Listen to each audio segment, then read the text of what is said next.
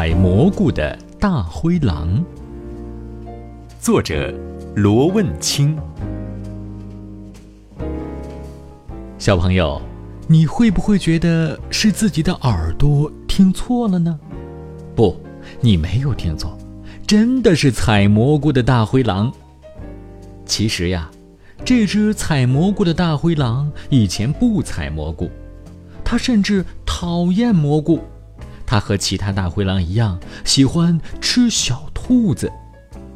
可是，小兔子们也不是小傻瓜，它们可不会乖乖的等着你大灰狼来吃它们。小兔子们非常团结，它们用石头搭最坚固的房子，它们还在地下挖上几条很长很长的隧道。房子很坚固。大灰狼根本吹不开。就算它吹开了房子，小兔子们也可以躲到很深很深的隧道里，大灰狼根本就进不去。小兔子们白天从来都不单独出门，总是一群兔子结伴而行。吃青草、采蘑菇的时候，总有几个兔子做哨兵。远远的，只要看见大灰狼的影子，他们就马上回到石头房子里。这一下可苦了大灰狼了。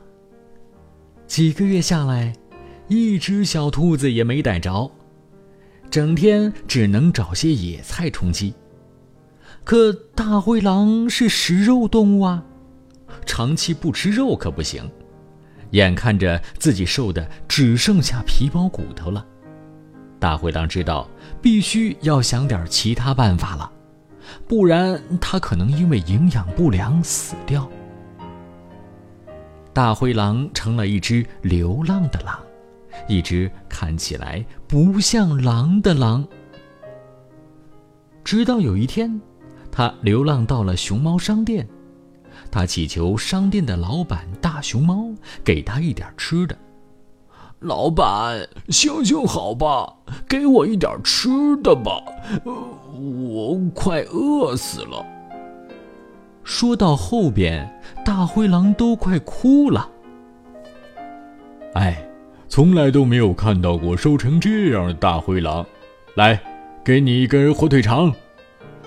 熊猫老板扔给大灰狼一根火腿肠，又回头给他的熊猫儿子说：“你要是不赶紧学点有用的本领，他呀就是你的榜样。”熊猫儿子冲着老爸吐个舌头，做个鬼脸，跑开了。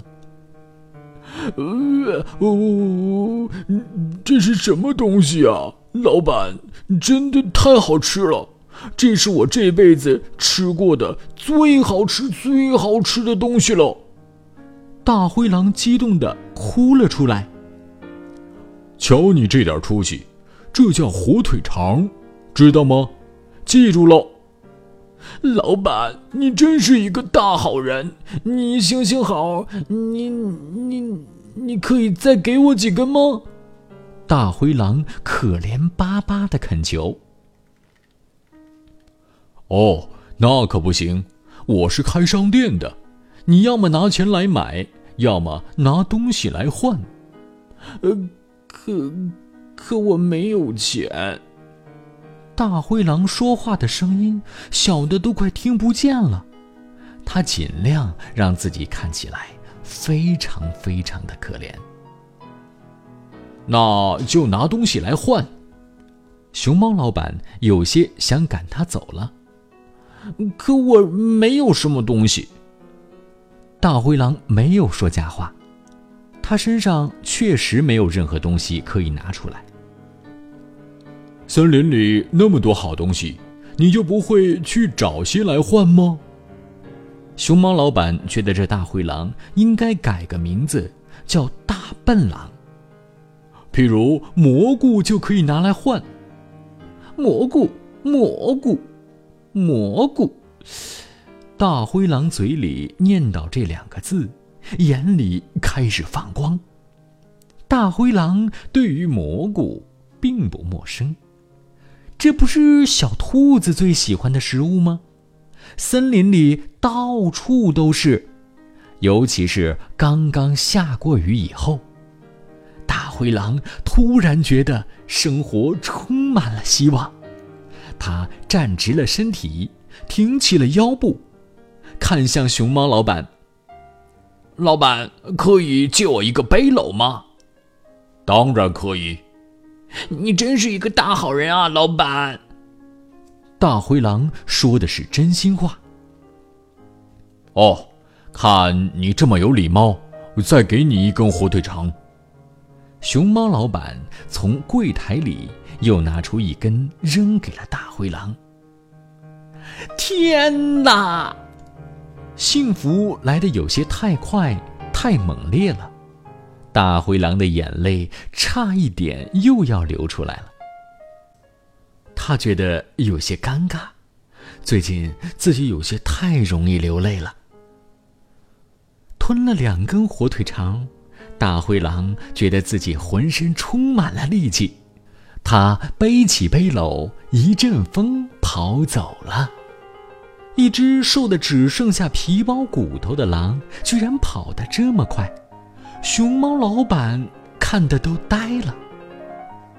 第二天，天刚蒙蒙亮，熊猫老板刚刚起床，就听见微弱的敲门声。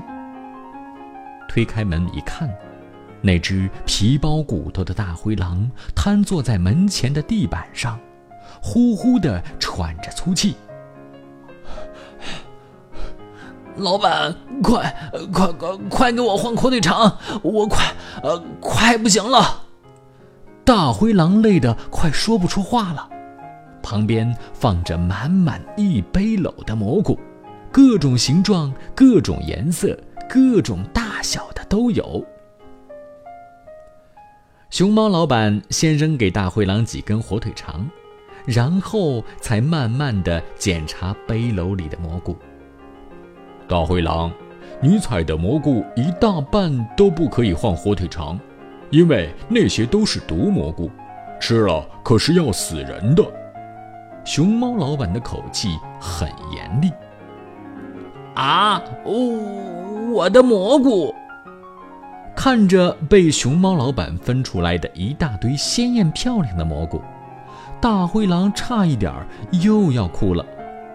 最近他真的真的特别多愁善感。越是鲜艳漂亮的蘑菇，就越可能有毒。记住了，熊猫老板指着另外一堆白色为主的蘑菇说：“这些蘑菇可以换十根火腿肠。”十根火腿肠立刻让大灰狼的嘴笑成了月牙儿。至少两天可以不饿肚子了。美味的火腿肠，我的最爱。大灰狼这会儿看起来就像是一只刚刚找到一根肉骨头的狗。从那天起，这只大灰狼变得特别勤奋，每天都在森林里采蘑菇。后来，兔子们发现了这个情况，刚开始，他们还以为是大灰狼在打什么鬼主意，到后来才知道大灰狼是真的要采蘑菇。这可不行，蘑菇是我们的最爱。兔子们决定要抢在大灰狼前面采蘑菇，于是，在森林就出现了这样有趣的画面。一群兔子和一只大灰狼在森林里疯狂地抢蘑菇，兔子一点儿也不怕大灰狼，而大灰狼眼里只有蘑菇，没有兔子。小朋友们，你们说有趣吗？